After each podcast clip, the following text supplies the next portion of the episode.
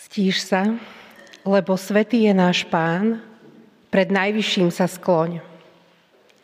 S bázňou vnímaj vzácný dar, že prítomný je On. Len obeď Kristova nám k nemu prístup dá. Stíš sa, lebo svetý je náš Pán, pred najvyšším sa skloň.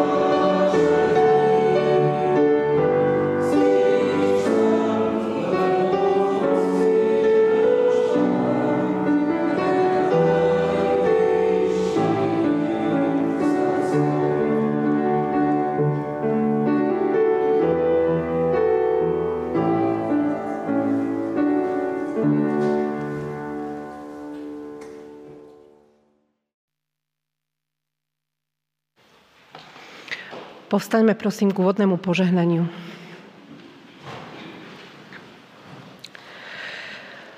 Nech nám všetkým, hľadajúcim aj hľadaným, nachádzajúcim aj nájdeným, utekajúcim aj bojujúcim za slobodu, ďalekým aj blízkym, trojediný Boh udelí milosť a požehnanie. Nech nás vovádza do pravdy, nech nás premieňa láskou, nech nás rozvezuje slobodou v Kristovi Ježišovi, našom pánovi. Amen.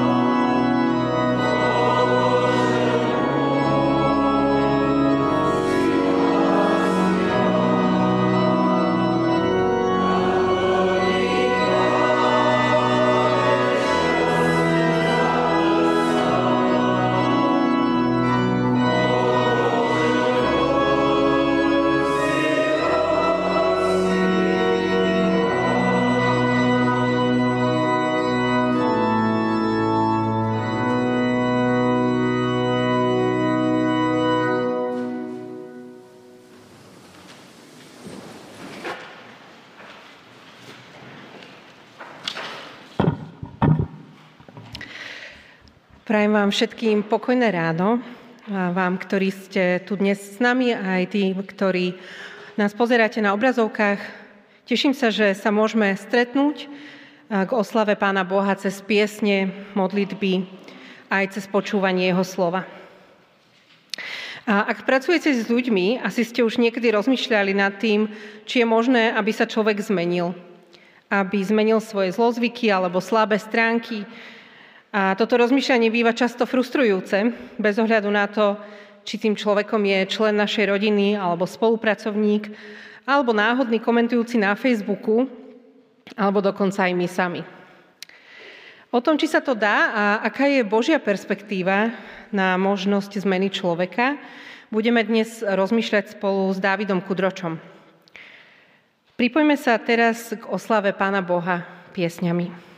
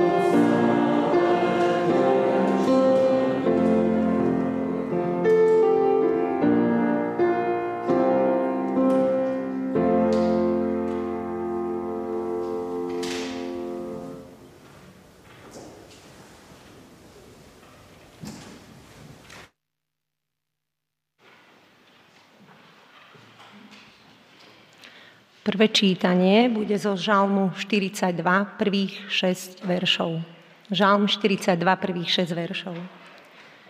Ako jeleň dychtí po vodných bystrinách, tak dychtí moja duša po Tebe, ó Bože. Duša mi žízni po Bohu, po živom Bohu. Kedy pôjdem a uzriem Božiu tvár? Slzy sú mojím chlebom vodne v noci, keď mi neprestajne hovoria – kde je tvoj Boh? Na to chcem spomínať a vyliať svoje srdce, že do Božieho domu v zástupe som chodieval za hlasitého plesania a vďaky so svietiacim davom. Prečo si skleslá, duša moja, a zmietaš sa vo mne? Očakávaj na Boha, lebo ešte ďakovať budem jemu spaseniu svojej tváre, svojmu Bohu.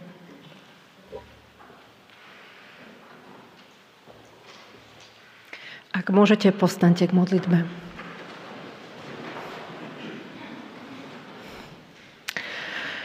Oče náš, tak ti ďakujeme za to, že máme tu možnosť sa tu dnes stretnúť, že tu môžeme prísť bez obáv z prenasledovania alebo z bombardovania, že nie je vojna v našej krajine.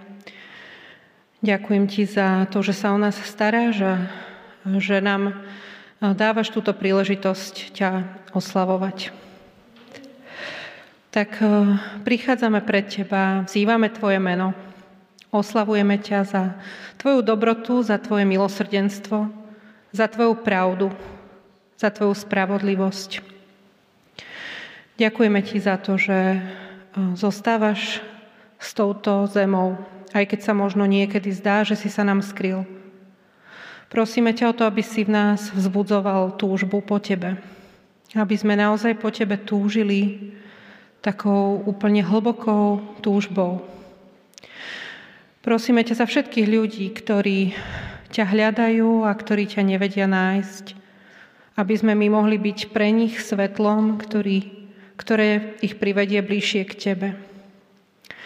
Chcem ťa prosiť za um, Ukrajinu a za tie strašné veci, ktoré sa odkrývajú po odchode ruských vojsk z niektorých území, za tú hroznú bolesť a utrpenie, ktoré museli ľudia prežívať a ktoré prežívajú teraz pri pohľade na tú krutosť.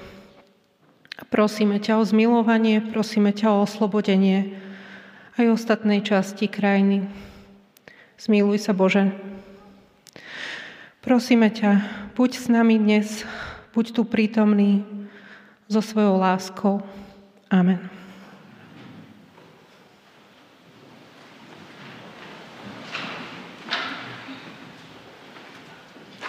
Druhé čítanie, Evangelium Matúša, 11. kapitola a najprv budeme čítať od verša 16 po verš 19. Čomu však prispôsobím toto pokolenie? Podobné je deťom, ktoré sedia na námestiach a privolávajú ostatným. Pískali sme vám, netancovali ste. Plakali sme a nenariekali ste. Prišiel totiž Ján, ani nejedol, ani nepil a hovoria, démonom je posadlý. Prišiel syn človeka, jedol a pil a hovoria, aj hľa, človek žráč a pijan vína, priateľ colníkov a hriešníkov i ospravedlnená je múdrosť svojimi skutkami. Ďalej od verša 25 a 30. V ten istý čas riekol Ježiš. Chválim ťa, Otče, Pane neba zeme, že si toto skrýl pred múdrymi a rozumnými a zjavil nemluvňaťám. Áno, Oče, lebo tak sa ti to ľúbilo. Všetko odovzdal mi môj Otec a nikto nezná syna, len otec, ani otca nikto nezná, len syn, a komu by syn chcel zjaviť. Poďte ku mne všetci, ktorí sa namáhate a ste preťažení, a ja vám dám odpočinutie. Vezmite na seba moje jarmo a učte sa odo mňa, lebo som krotký a pokorný v srdci a nájdete si odpočinutie duši, lebo moje jarmo je lahodné a moje breme ľahké.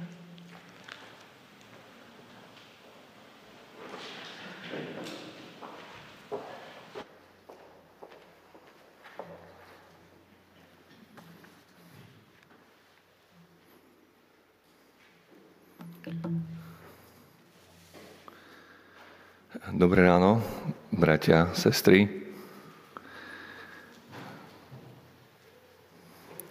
Žijeme takú zvláštnu dobu.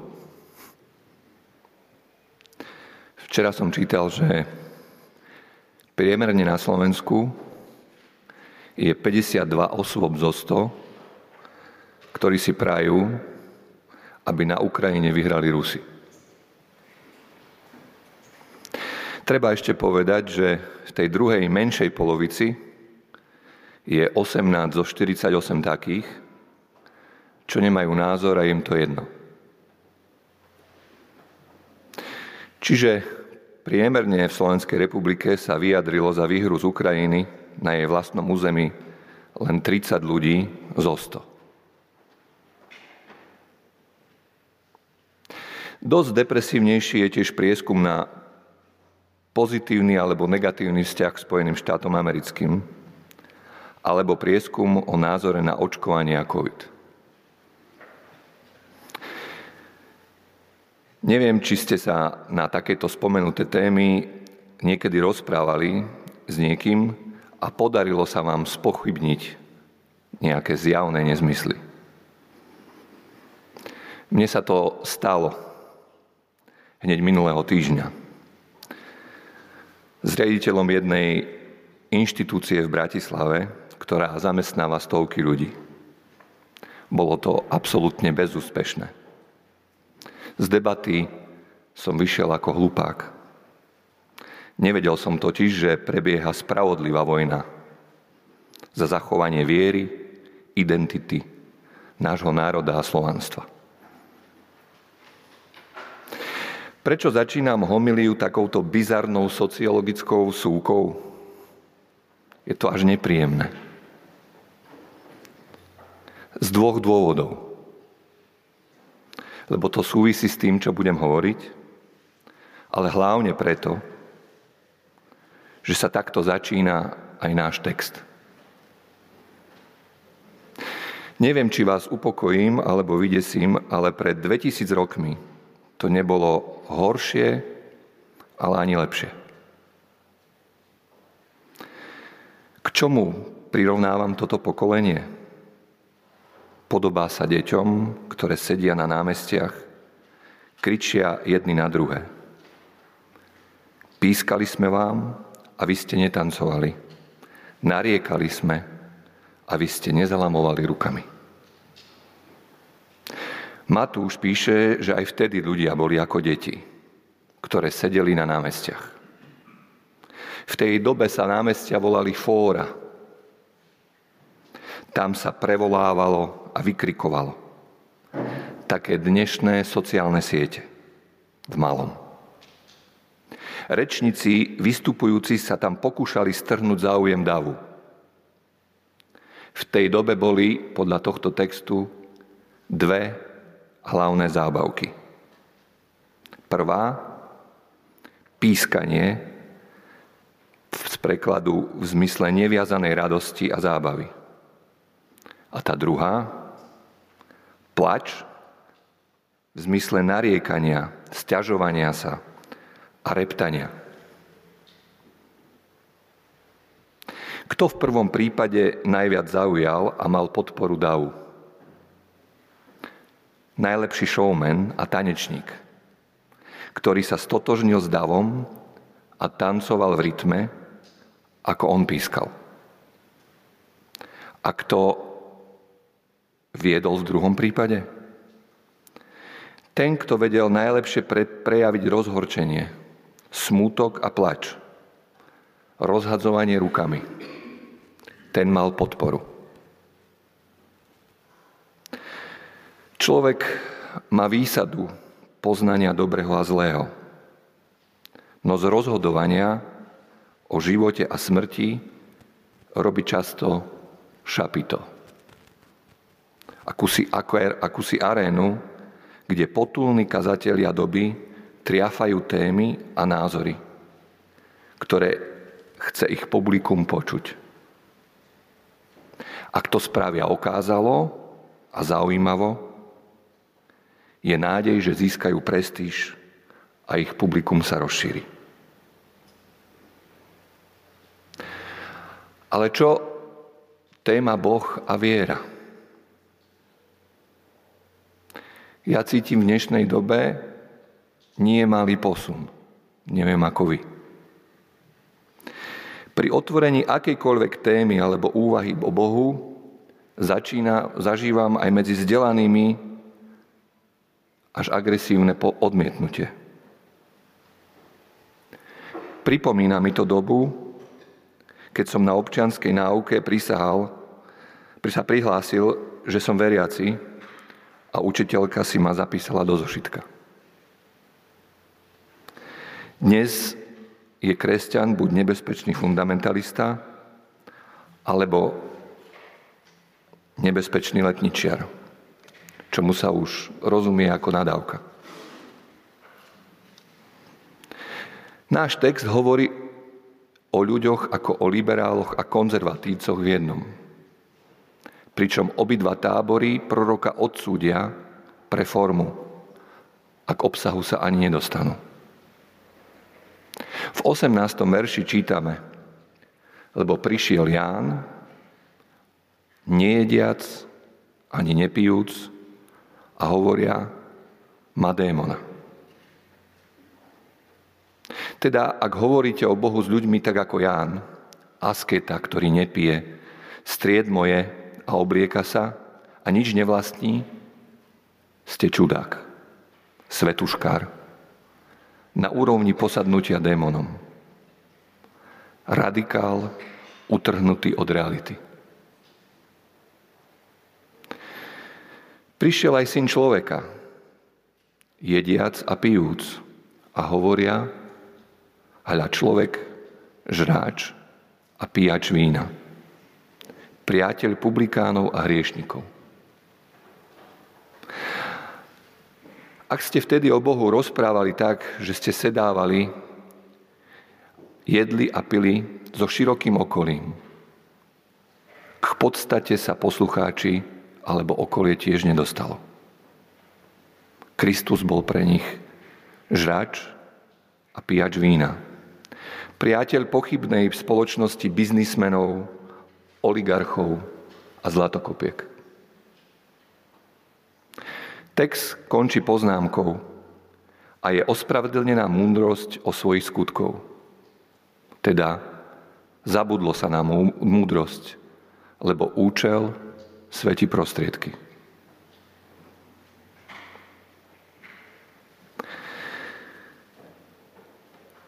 Teda problém je v múdrosti? Absencia pravdy? Pre nedostatok múdrosti či vzdelania? Nezdá sa, že by v dnešnej dobe informovanosť a vzdelanosť veľmi klesala. Alebo že by podstatne klesla v Európskej únii za posledných 100 rokov.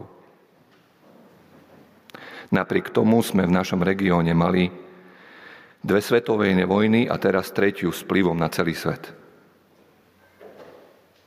V čom je jadro rozhodovania sa pri morálnych témach života a smrti? Dá sa poznanie zo skúsenosti či rovno viera preniesť z generácie na generáciu? V čom je podstata poznania pravdy? Text pokračuje ďalej. Matúš píše, že v ten istý čas riekol Ježiš. Treba zbystriť pozornosť, pretože Matúš hovorí, že to bolo v ten istý čas. To znamená, že Kristus stále rozpráva k téme. Aj keby sa vám to zdalo, že je to mimo témy. Začína chválou. Chválim ťa, Otče, Pane neba a zeme, že si toto skryl pred múdrymi a rozumnými a zjavil si tam, áno, Otče, lebo tak sa ti to páčilo.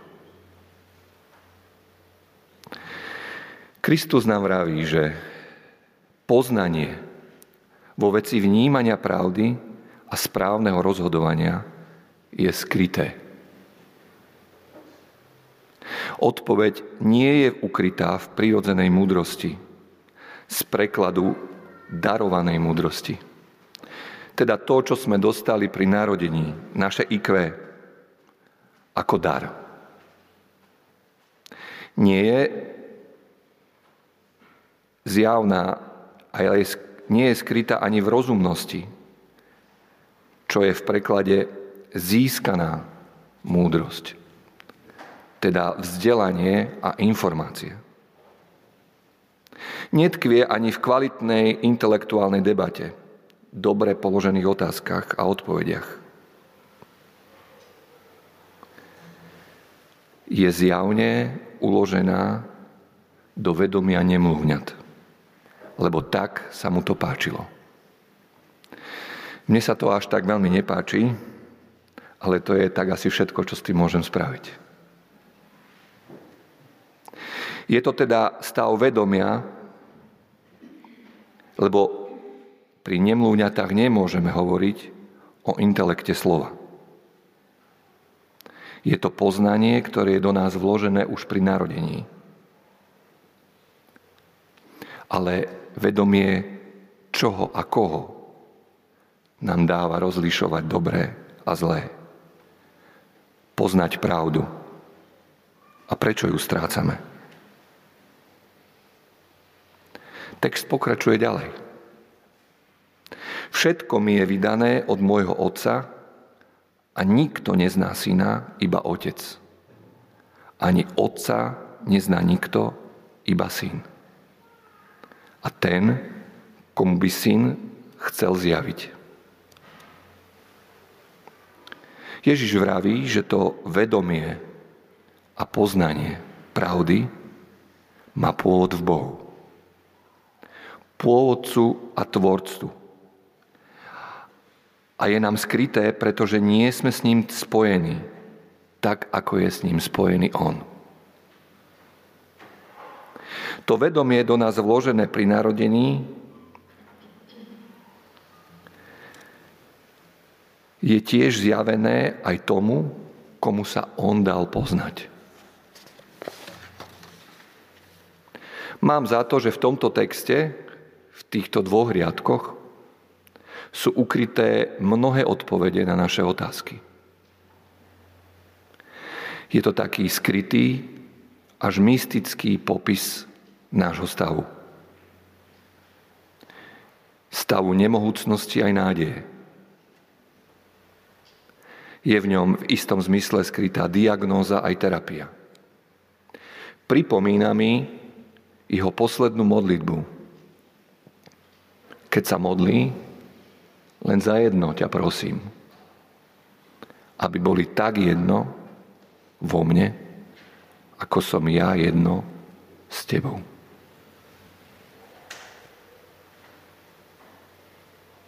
Náš problém straty schopnosti rozlišovať a správne sa rozhodnúť má pôvod v oddelení sa od Boha. Prečo sme oddelení? Tak oddelený, že už len zmienku o ňom agresívne až nepríjemne odmietame? Je to prozaické.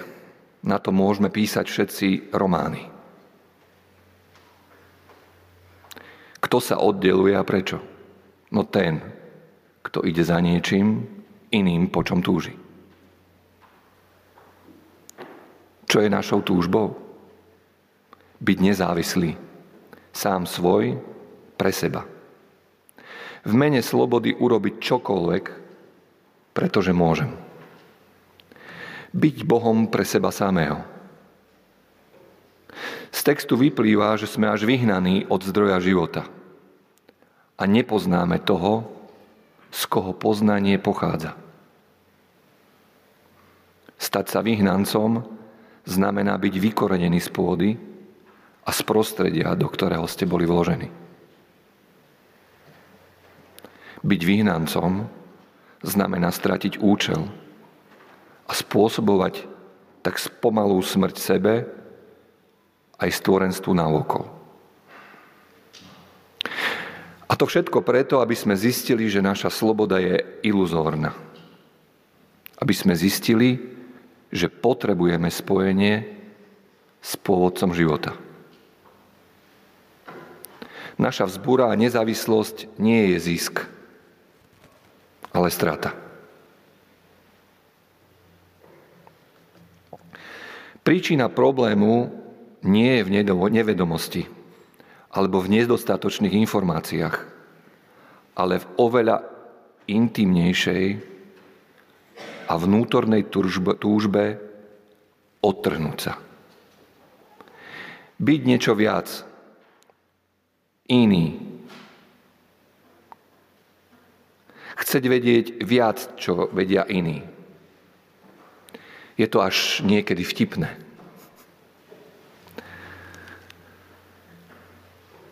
Jedného môjho známeho som sa pýtal,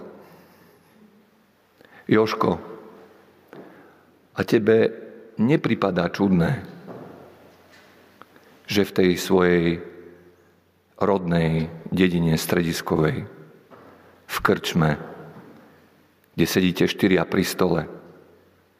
Ste vy štyria prišli na niečo, o čom nevedia média ani celý svet? Viete, aká bola odpoveď? Nie.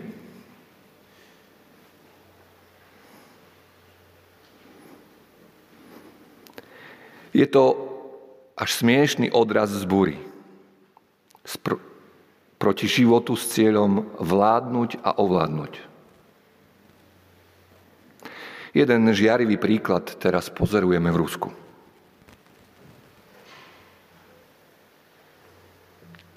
Máme schopnosť rozlíšiť dobro aj zlo. Máme schopnosť a túžbu rozhodnúť sa správne už od nemluvňaťa. Dokonca okolnosti a skúsenosť logicky túto cestu naznačujú. No ak by som to pritiahol za vlasy, aj na smrteľnej posteli kričíme, že COVID neexistuje. Aké tragické. Tá strata kontaktu s pôvodcom je fatálna. Ak by taký stav mal trvať väčšine, nehovoríme o ničom inom ako o pekle. Príkladov je mnoho a farbistých. Smrť je z tohto pohľadu našim súdom a odplatou, ale aj vyslobodením. Aby také peklo netrvalo väčšine. Pri hĺbšom zamyslení z tohto textu aj ja výrazne zneistujem. Som blízky totižto takej stratenosti a poblneniu. Mysle, citov, konania. Jednoducho je mi blízka strata súdnosti. Sme schopní naozaj všetkého. Tak trocha už aj samého seba vidím na druhej strane barikády. Predstavujem si to rozčúlenie Boha a mojich blízkych v nebi, ktorí ma predišli, ako sa na mňa dívajú a zúfalo krútia hlavou, že ešte stále nerozumiem, napriek všetkému, čo som zažil a viem. A čo ma jasne obklopuje. Cítim sa nesvoj.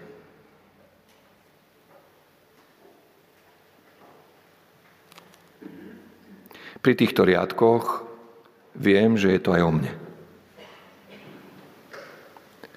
Čo teda robiť? Čo teda robiť, keď žiaľ a asi aj chvála Bohu smerujeme k smrti?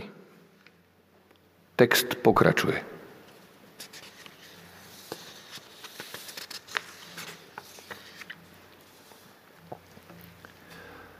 Poďte ku mne všetci, ktorí sa namáhate a ste preťažení.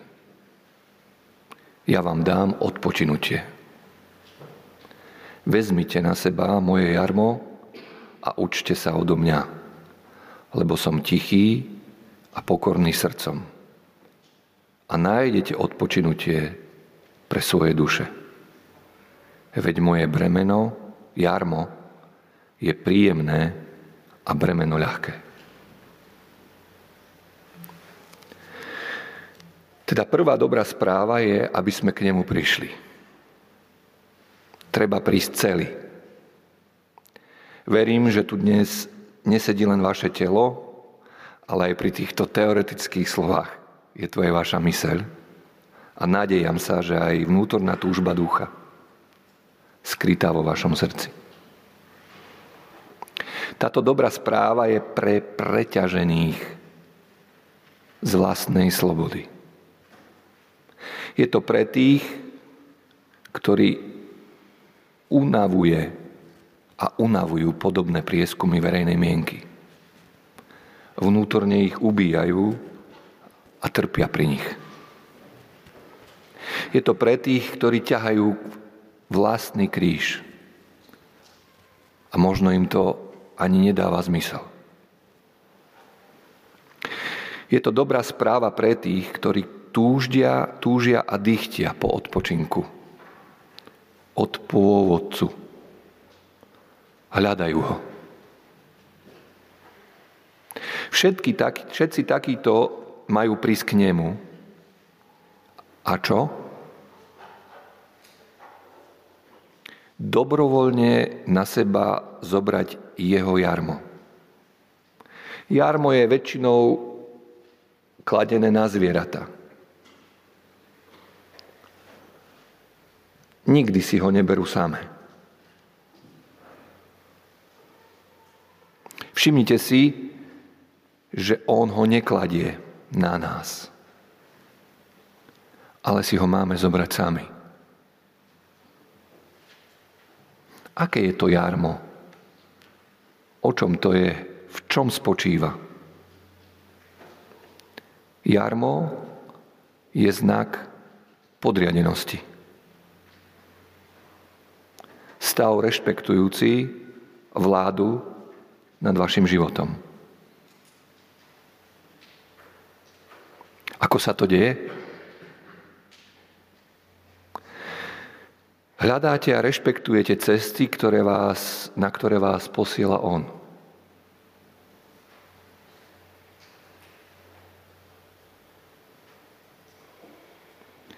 Podľa textu by sme to jarmo mohli nazvať jarmo jeho prítomnosti. To jarmo znamená správu a vedenie svojho života spojitosti s pôvodcom tohto života. Ako je to v praxi?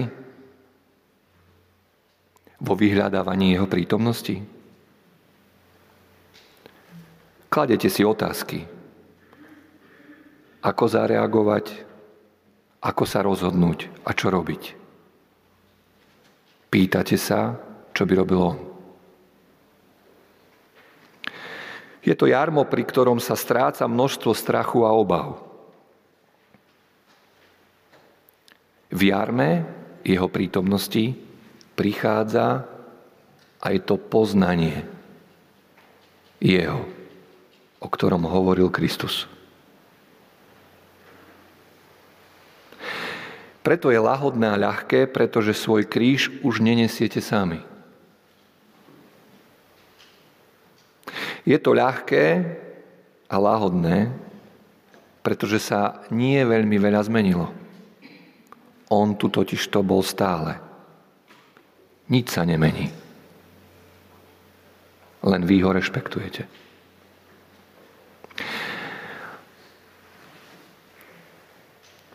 Je tu stále, aj keď sa tvárieme a žijeme, ako by neexistoval. Nie je to málo? Taká imaginárna, neuchopiteľná vec túžby a poznania. 4000 ročná prax ukazuje, že nie je. Je to fatálna zmena.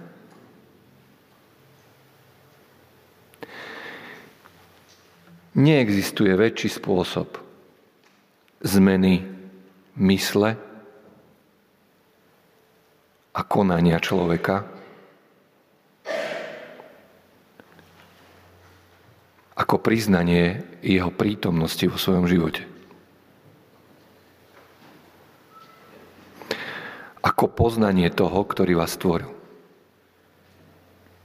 A priznanie vlády nad svojim životom. Táto budova, v ktorej teraz všetci stojíme, povstala, dneska máme výročie, pred 45 rokmi. Postala z takejto dychtivej túžby po prítomnosti a poznaní živého Boha a uzretí jeho tváre.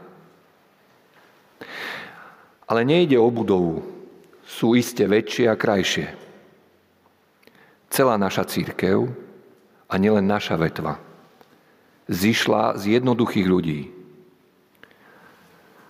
Často v prípade našich zborov z opilcov a z rozvrátených rodín. Rodín, ktorých pomerí po poznaní Krista a prevzatí jeho jarma sa zásadne zmenili. Neexistuje sila, ktorá by menila myslenie a dejiny človeka výraznejšie. Intelektuálne debaty nemajú zmysel. To chce prax. V spojení s ním už nie sme vyhnancami. Nie sme, lebo keď prijímame jeho telo, ako chlieb a jeho krv ako víno. Na znamenie zmierenia a toho, že sa nám dal poznať.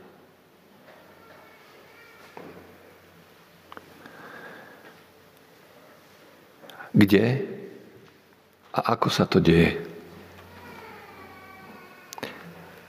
V tichom a pokornom srdci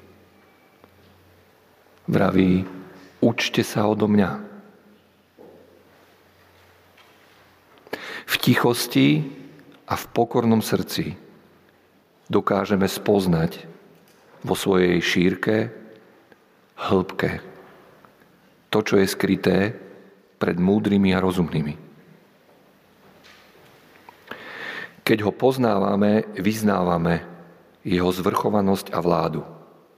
Sporu s neveriacim Tomášom. Pán môj a Boh môj. Amen. thank you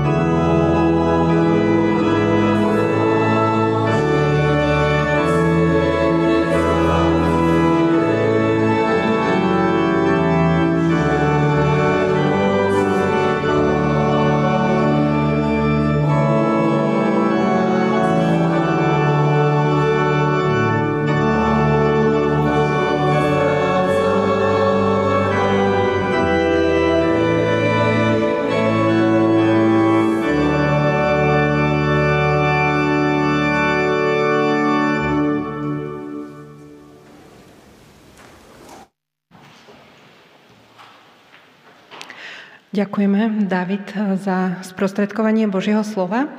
A pred prijatím požehnania sa budeme modliť. Prosím, ak môžete, povstaňte.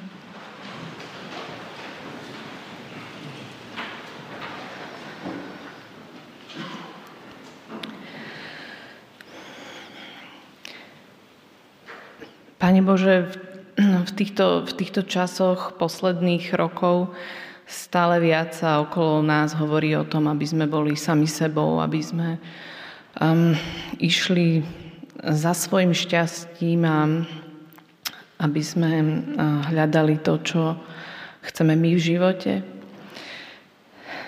A je to také lákavé.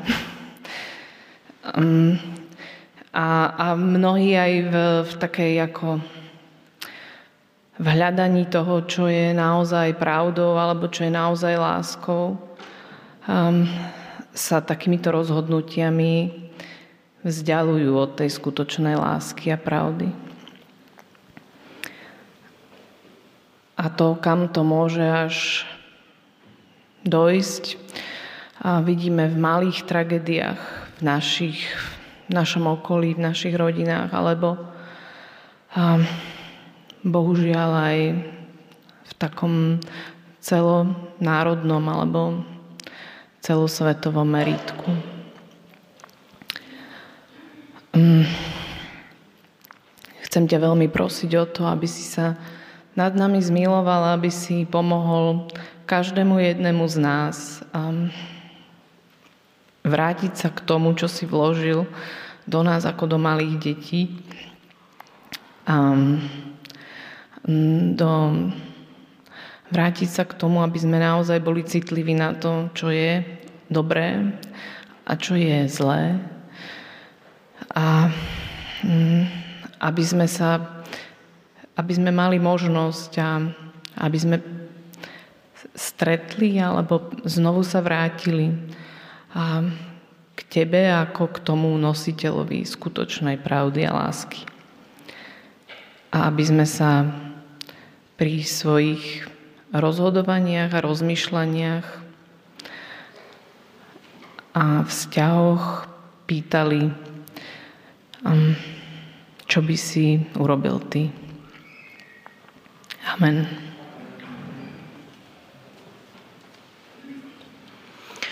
Nech nás požehná trojediný Boh a dá nám múdrosť nemluvňat, cez ktorú budeme vedieť rozlišiť dobré a zlé a poznať Tvoju pravdu. Daruj nám tiché a pokorné srdcia, aby sme mohli zobrať na seba Tvoje ľahké jarmo a nájsť svoj odpočinok v Tebe. V mene Otca, Syna i Ducha Svetého. Amen.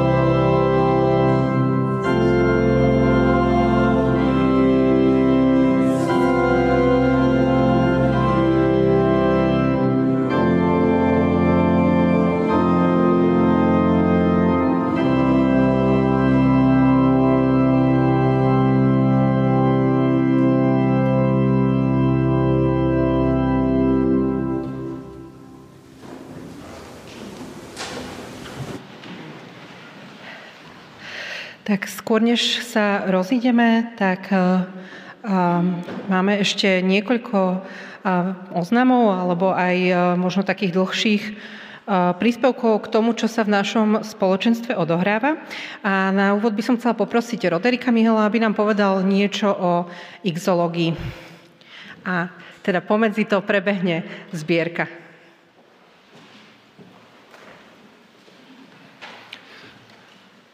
Dovolte niekoľko informácií o aktivite tohto zboru, tohto spoločenstva, e, ktorá prebehla minulý týždeň e, cez víkend. E, je to tzv. X-logia a za to X si môžeme dosadiť číslo 26. To znamená, že je to taká aktivita komunity tejto, ktorá sa opakuje. A cieľom tejto aktivity je budovanie spoločenstva e, v prostredí prírody. To znamená, že môžeme poznávať e, podľa stvorenstva, podľa krásy Božiu lásku a zároveň využívať tento čas na budovanie komunity. No a je to nielen o turistike, aj keď to bolo v prostredí teda Žiarskej doliny, ale sú tam, je tam možnosť e, e, využiť ten čas aj na zbieranie húb a sú tam aj ľudia, ktorí možno ešte nevedia chodiť. no, takže chcem to len povedať preto, že ja si pamätám, že teda keď som vyrastal v tomto spoločenstve, tak takéto komunitné aktivity boli každú nedelu po obede. No tak teraz je, tie, toto je jedna z aktivít, ktorá je štyrikrát do roka. No a boli sme teda v Žiarskej doline. Počasie bolo také, že dosť e, aj pršalo, ale sme boli vďační aj za ten dážď. Tí silnejší dosiahli e, žiarské sedlo, ďalej sme už e, nepokračovali kvôli tomu dažďu. No a takže potom sme sa vrátili a ten čas, počas ktorého sme putovali, tak sme využili na vzájomné rozhovory, spoznávanie sa, hovorili sme o rôznych témach. Večer sme mali možnosť e, sa zúčastniť takého premietania, e, zdieľania sa e, z dovolenky niektorých, ktorí boli na Kanárskych ostrovoch. No a potom v nedelu ráno sme mali také zamyslenie nad písmom, nad Bibliou. No a potom ešte na ceste náspäť sme sa naobedovali, zastavili v Bojniciach, takže sme tak ukončili celý ten víkend. No a tak e, e, by môžete na budúce pouvažovať o tom, že keď budete čítať v informačnom liste o X logii, takže e, môžete zvážiť, že či sa zúčastniť na jednej strane máme možnosť my niekoho spoznávať, ale potom dávame aj príležitosť, aby niekto spoznal aj nás. Takže je to, toto spoločenstvo je postavené na osobných vzťahoch a je to taká možnosť, ako tie osobné vzťahy budovať.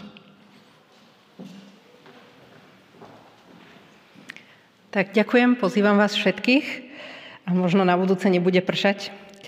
Um, budúcu nedeľu vás chceme pozvať na bohoslužby, ktoré výnimočne nebudú tu na Cukrovej, ale budú sa odohrávať e, v základnej škole Narnia, kde by sme chceli spolu s pedagógmi a s rodinami žiakov e, otvoriť nový školský rok.